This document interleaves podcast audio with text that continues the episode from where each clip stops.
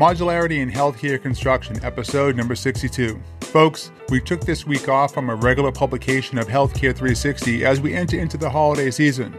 But this is the first follow up deep dive in what we're going to bring to our new Thursday publication and what that will be and what this will look like. So, let's build on today's topic as a continuation of my conversation with University of Miami Health Systems Value Analysis Executive Director Nate Yuen. As you all remember, there was a specific point in my conversation during episode number 59 where Nate referenced to modularity in healthcare, specifically modular wall panels. Nate referred to lessons learned from his role as a driving force in the planning for and coordination of the Mount Sinai Medical Center's new seven story Skolnick Surgical Tower and 34,000 square foot Hildebrandt Emergency Center in Miami, Florida. Simultaneous projects totaling over $275 million. This conversation was so insightful, and I wanted to expand on this idea personally and show how this forward thinking will benefit all of us in healthcare from a patient consumer point of view as well as a healthcare executive leadership level. So, let's review a little bit. A lot of great questions asked, a lot of great dialogue that happened during that episode with Nate. But let's remember the more practicality and what really is involved and what's really going on behind the scenes. And in this episode, I will explain specifically what is going on at every step of the way so you have a better understanding of how this is going to impact you, the patient consumer, or the healthcare administrator who's looking to spend $4 million on a new project. This month, we celebrate our one year anniversary here at Healthcare 360 and the best way you can help us celebrate our, is to share this podcast and provide some feedback. We see the downloads and we see the subscriber list, and nearly half of you still, our listener base, is still not subscribed. So hit the pause button, hit that subscribe button, and let's go. Also, if you hadn't had a chance to visit our YouTube page, head on over there as well. Hit subscribe, hit like, notification bell, you know the drill, as we release brand new videos every Monday and now every Thursday to go along with the audio. If you have any suggestions or would like to share your thoughts on Healthcare 360, be sure to reach out by email at burgess at scotteburgess.com or leave a podcast review at scotteburgess.com. As always, we want to thank you for being here. We want to thank you for being part of the best and brightest. And we also want to make sure that you know how much we appreciate you, the 360 Nation. Hey, everybody, welcome back to another episode of Healthcare 360 Special Edition. As I've been saying in my pre podcast dialogue and monologue, every Monday and soon every Thursday, we'll be doing more episodes. And guess what? The more episodes is going to be me. A little bit more of a deep dive or more specific discussion points and a follow up to that Monday's release. We're getting a lot of questions, and I believe that it's going to serve our best and brightest, you, our audience, to do that. And this is the product of that. And it's only going to get better from here. I wish you and yours a happy Thanksgiving, a happy holidays, and please be safe. There's so much to look forward to, and there's so much opportunity out there. Uh, I know sometimes the the spirit of the holiday season kind of catches us all off guard. Just be present. Definitely look forward to it. Today, we're going to discuss something that Nate Yuen in episode 59 talked about, which was modular buildings. This is one of the things that I really wish we would have done. You introduced me to a company, the stainless steel panels. Oh, the modular buildings. Yeah. I wish we would have done it.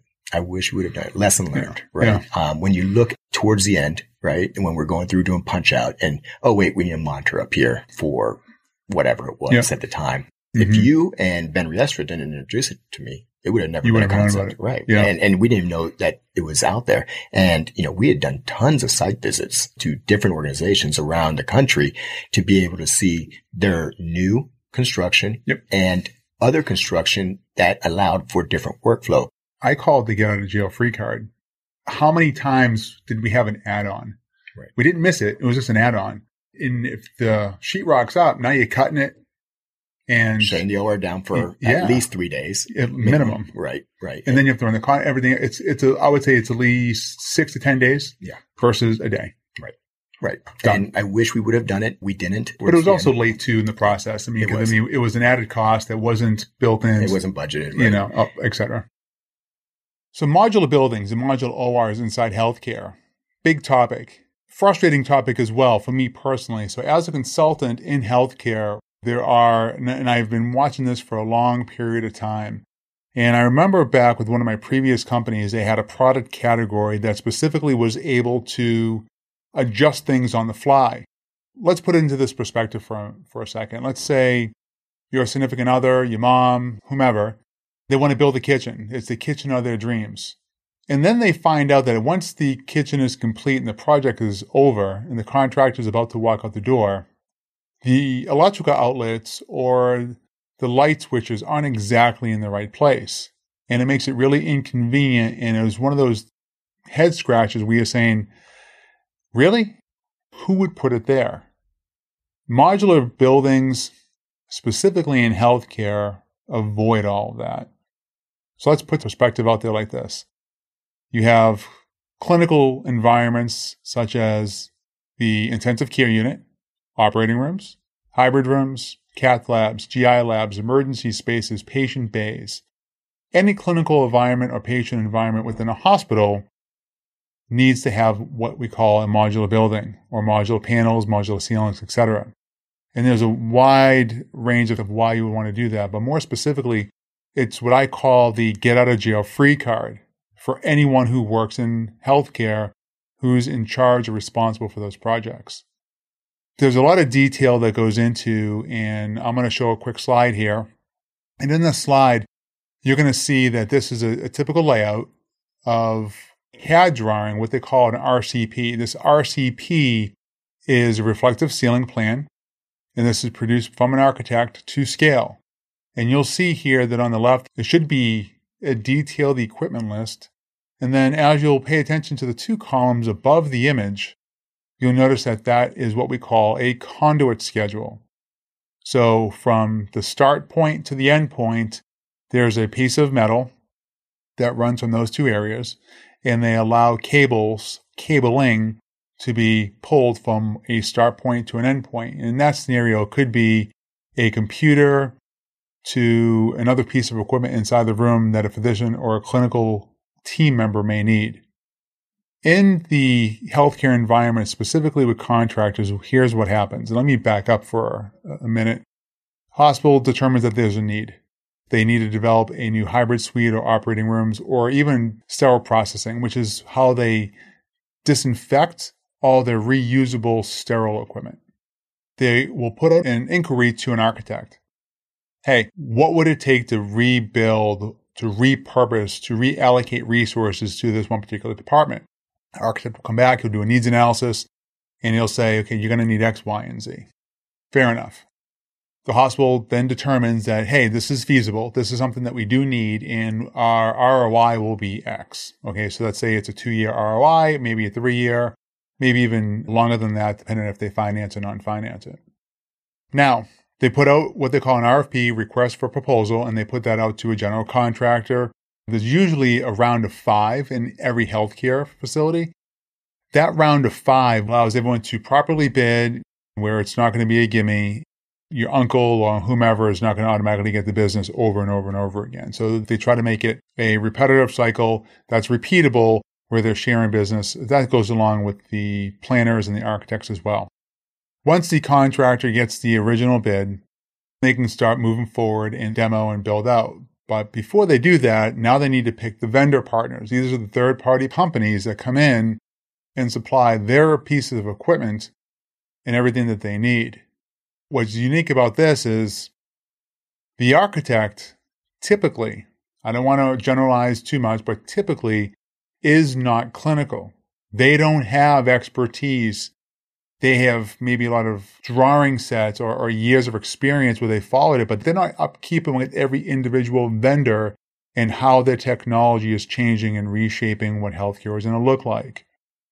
What they do is what they call dropping in typicals. So they'll take the old RCP drop, what is outfitted to look like that particular vendor's piece of equipment, just to hold the space that something's going to be representative there contractor is now going to get that document and they're going to say, okay, well, we have company X and they're going to provide one, two, three down the list. No problem.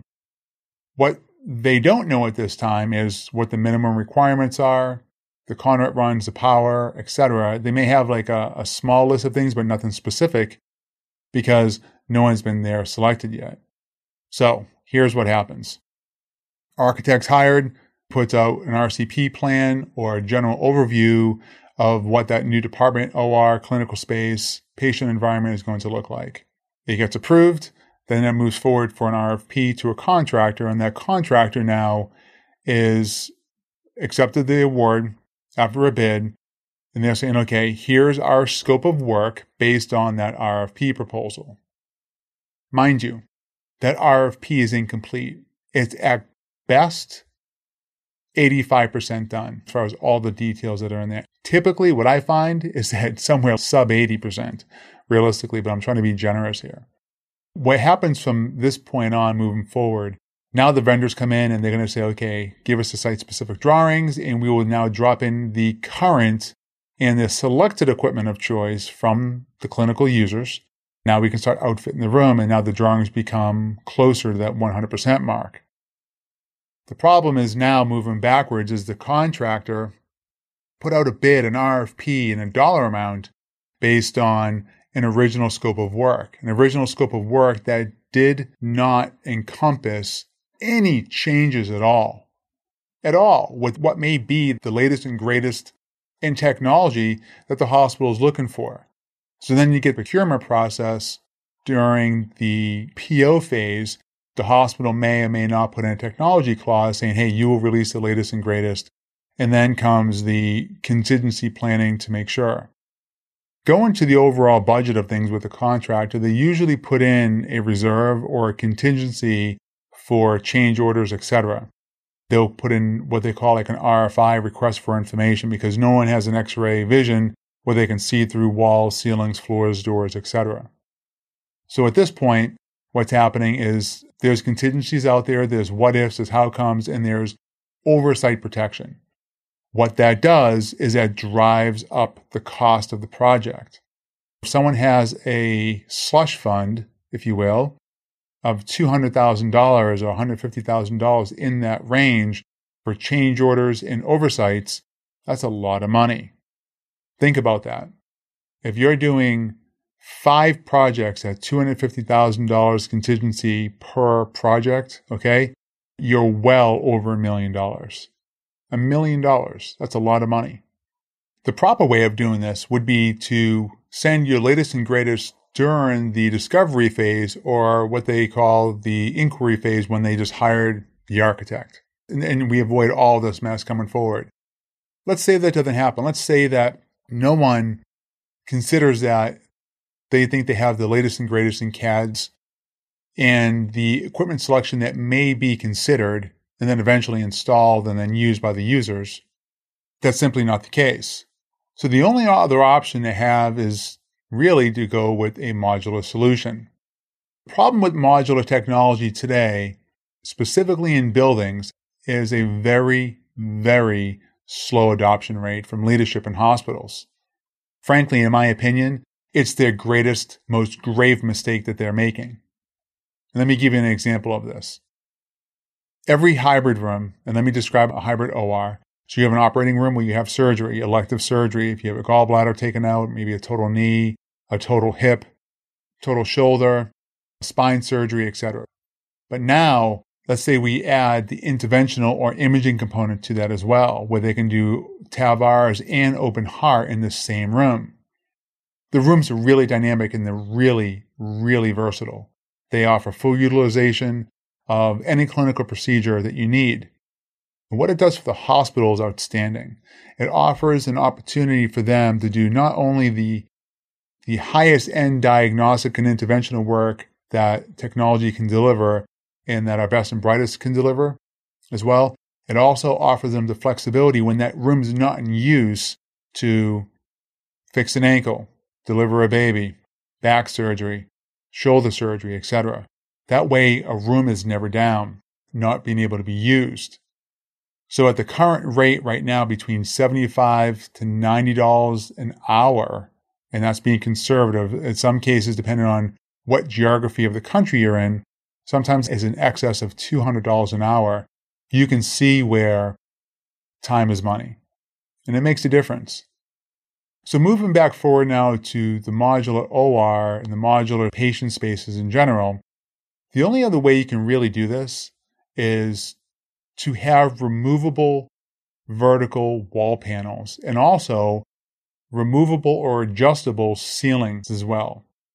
What's happening right now, and I'm going to speak on a couple different fronts here, from a patient consumer perspective, if it was me, I simply ask, when's the last time you updated your ORs?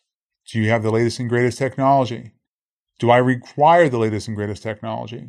How sterile is it? How up to date is it? You don't want to go anywhere where it's not sterile, it's not a clean environment here. We have equipment that's close to its end of life. You don't want that. That just causes for potential complications. You don't want that. But let's jump forward for a second. Let's say you're the physician. You don't want to be held in the litigation either. You want a clean, smooth, easygoing, predictable surgical case so you have great outcomes for your patient. Jump forward even more. Now you go to hospital leadership in what we call the C suite, more COO, CIO level, so Chief Operating Officer or Chief Information Officer, who are the two primary leadership members of a hospital administrative team that are usually leading the pack. CEOs overseeing the general business and for fundraising for all intents and purposes. They want full utilization where they have positive flow, money, where they're making money all day in that room. The hybrid OR is estimated to cost anywhere between, on a low end, three and a half to a high end of, uh, let's say, $4.8 million for one room, for one space. That's a lot to consider. The get out of jail free card for the hospital administrative leadership team is modular buildings. If there's oversights, if there's upgrades, if there's any potentiality for future advancement of that space, because let's be real. I mean, if a hospital is going to stay current, that room is not current after six years. Six years. You're spending $4 million on one space and you're irrelevant in six years seems pretty excessive. How do they improve on that? How do they make sure they protect their investment? And then again is modular buildings. So modular ceilings, floors, doors, walls, scrub sinks, warmers, any other modality that's in there where everything is easily accessible. You can get back into the wall, back into the ceiling in next to no time, update, fulfill where your oversights were, and then close it back up. Let's put this in real perspective. Let's say you have two rooms. Room A over here, your typical stick, sheetrock, contractor based, spackle paint, etc. Okay, and then on this side over here, you have your modular OR. During the construction process, you realize that, oh, oh my gosh, I absolutely missed to include for conduits. And that can be from the contractor side, the architect side, the vendor of choice side, even the hospital side, from the facilities or ops of planning and engineering. If you have a stick built sheetrock type of scenario over here, you have to cut you now have to rerun those lines, those conduit, or the missing elements to that OR space. And then you have to put the sheetrock back in, spackle, paint, and finish. Your room is down anywhere from three weeks plus. Plus, you have dust everywhere.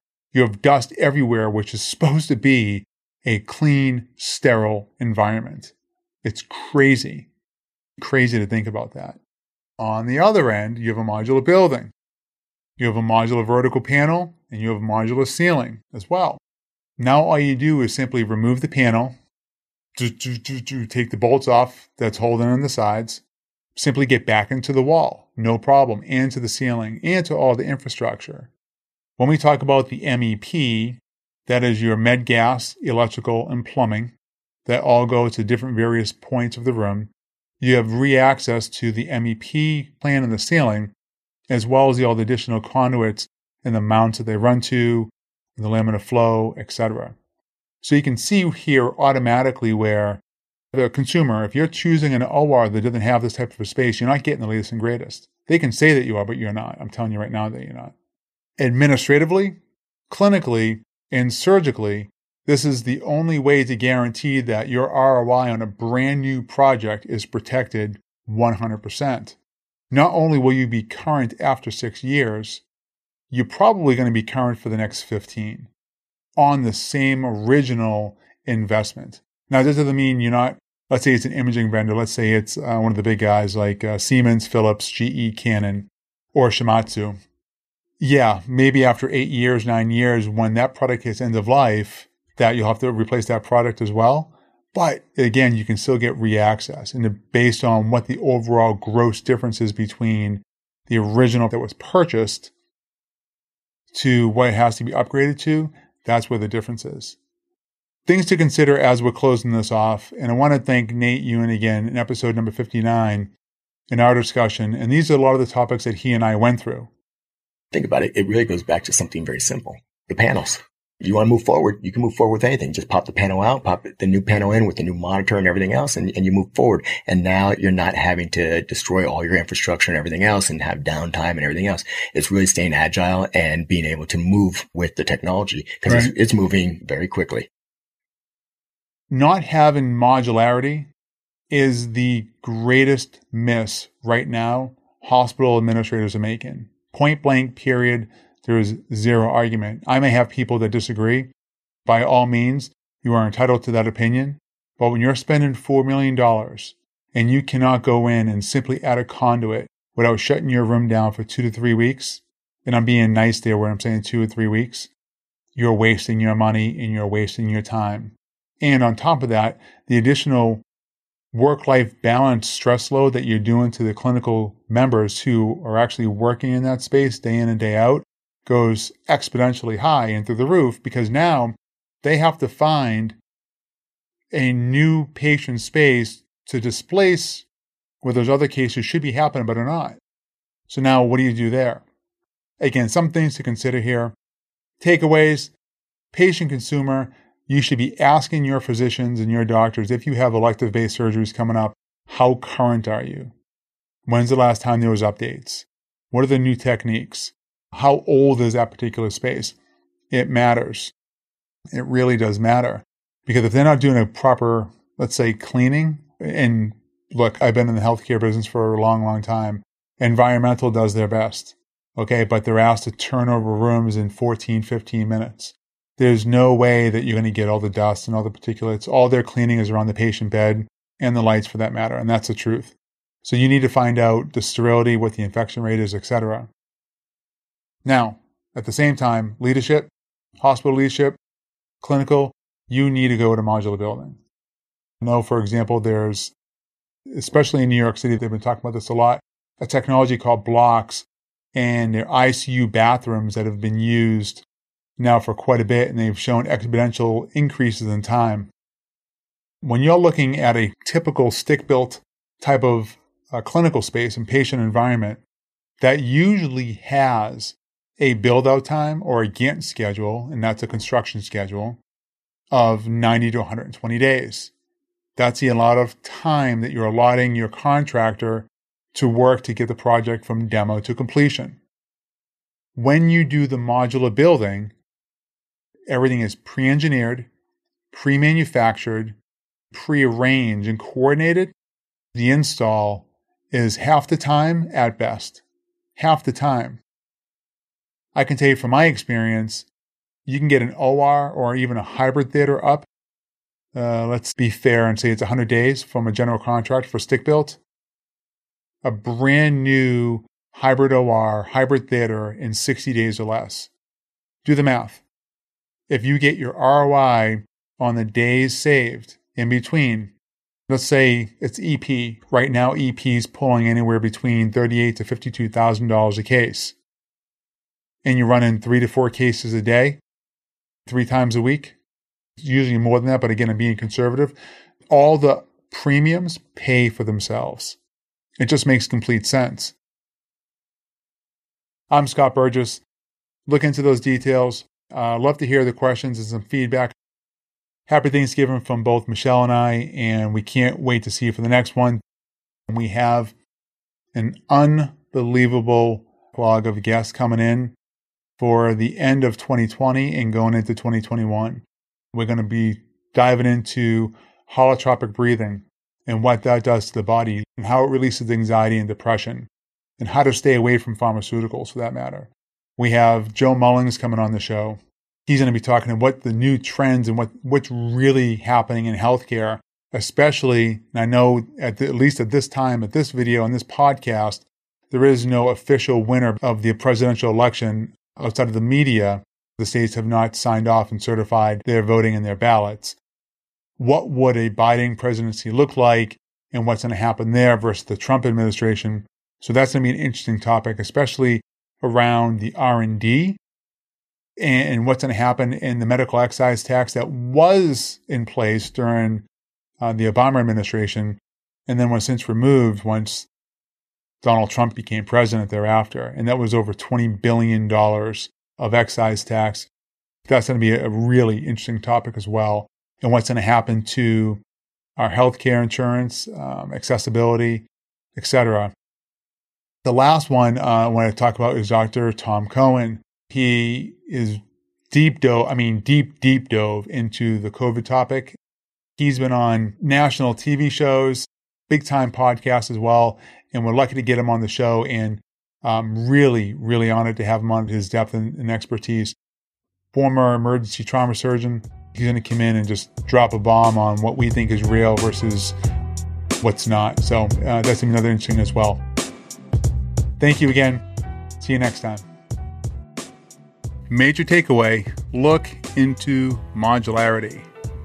I have more information that I can provide, so please contact me personally and we can continue this conversation and I can provide you the information that you're looking for. If you like Healthcare 360 and enjoyed this conversation, give this podcast a share and don't forget to write a review. It really helps out the show.